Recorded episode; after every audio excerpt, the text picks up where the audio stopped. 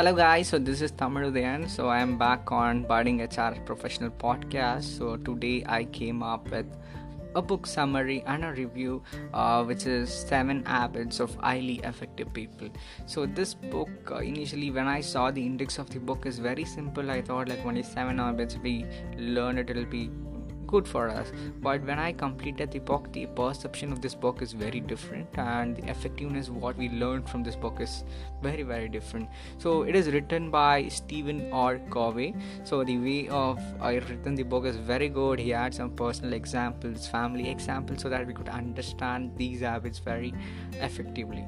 And it is also given forward by Jim Collins, which made me uh, attracted so much towards this book. So Straight away, we get into this book, and this book basically talks about seven habits. So, I'll let you know about those seven habits. First one is be proactive, second one is begin with end in the mind, put first things first, think win win, seek first to understand, then to be understood, synergize, sharpen the saw. So these are the seven habits Stephen R. Covey talks in this book. So first one is be proactive if I really wanted to improve my situation, I can work on the one thing over which I have control myself. So, being proactive is nothing but taking responsibility of your own life, not depending upon others, not complaining things about others. So, effective people do not just sit back and let things happen to them.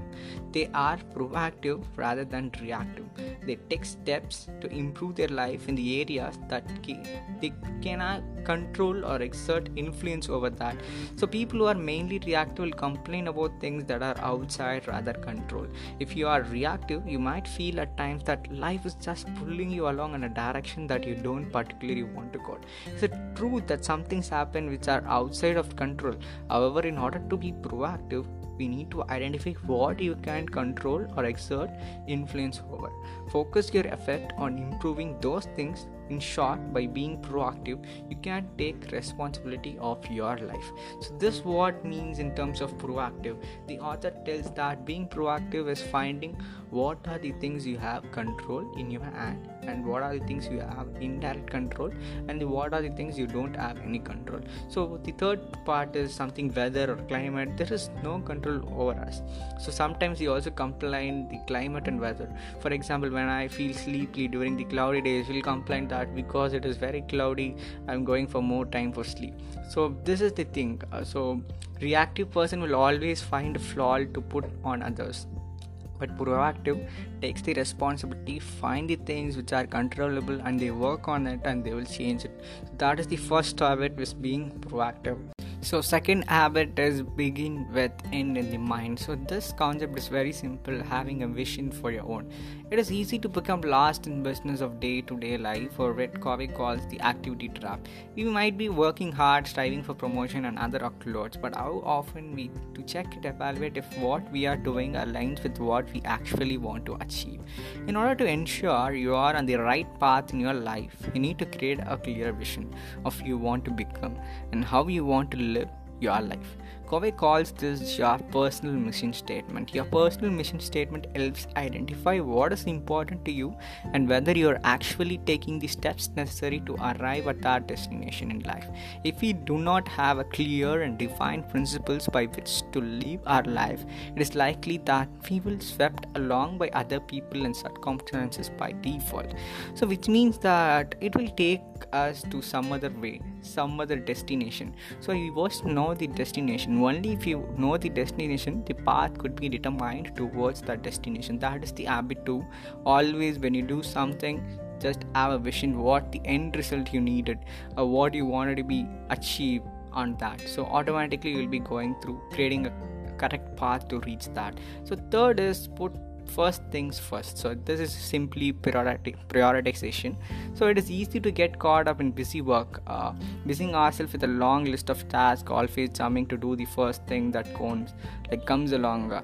Um, so in this Covey uses a time management matrix to help focus on most important tasks at right time. In other words, how to manage our ourselves effectively.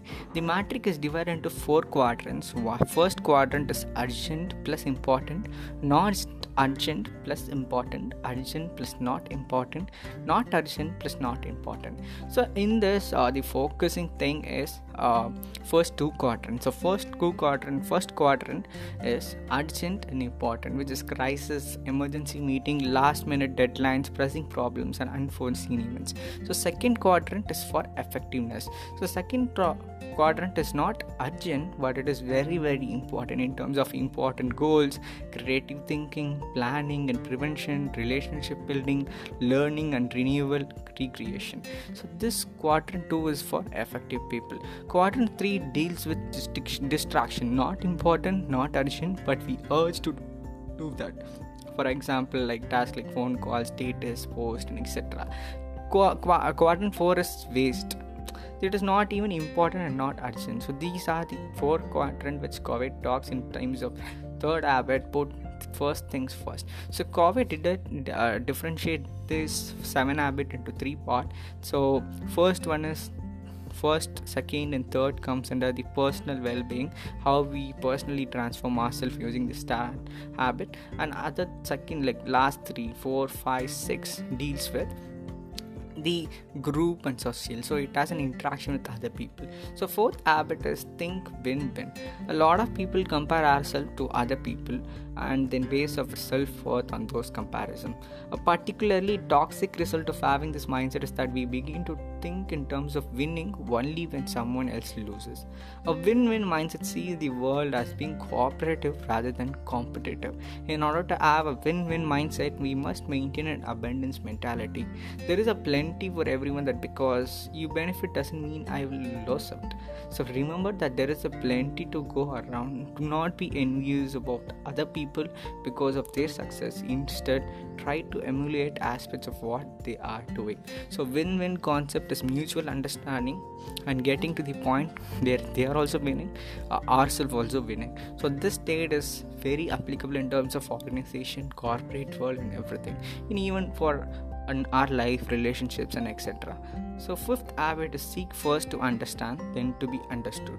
So, this is very important nowadays. We don't care about whether, uh, like, uh, other people listens or not so most people do not listen with intent to understand they listen with intent to reply this is the uh, mentality nowadays in major major human beings. So this fifth habit of highly effective people relates to how we communicate and listen to others. So listen with the intent to replay rather than understand. In order to have a meaningful conversation we need to develop empathetic listening. So this is an important skill in this century. So this involves deep listening to understanding the other's person perceptive perspective. So, empathetic listening requires more than just listening with your ears. You must focus on other non-verbal cues, such as body language tone of voice. By doing this, you will be less likely to project your own assumption, motives, feeling, and or like interpretation onto other person. Once person has felt understood, they'll be more receptive to what you are trying to communicate them. So, first, if you need somebody to understand your thoughts you definitely understand them so only then they will be paying attention to your speech or your advices. So sixth is synergize so this synergize is very very simple. So the author tells that if you are an individual you can only give a desired result but you have cooperation with other which is 1 plus 1 is equal to 2 so the result will be very high compared to the individual result. To synergize between open the uncertainties of creation and cooperation synergy is the ultimate form of cooperation. For example when we create synergy with others we can cooperate with them to create value in greater than what we could be able to achieve separately. So that is synergy. Have a cooperation with other one. So mutual understanding getting team up and the result will be more higher. Seventh one is sharpen the saw. So in terms of this the Covey talks about four things. One is mental sharpness physical sharpness spiritual sharpness and emotional sharpness. And this renewal is very important to have a balanced life. In terms of mental so what we said like I aim to read a book a month. I take notes and reflect on the lessons I learn in chapter. So title comes with learning. What you learn, renewal. Keep on learning things. Physical, keeping your body, strength and maintaining and everything. Spiritual. Spiritual comes like mindfulness and awareness. These terms should be regularly renewed to keep yourself attain the above six habits. So these are the seven habits which Goggins talks about in this book, and I try to explain everything to you. And if you can apply these seven habits in your life, I could assure you that maybe you will be uh, effective people.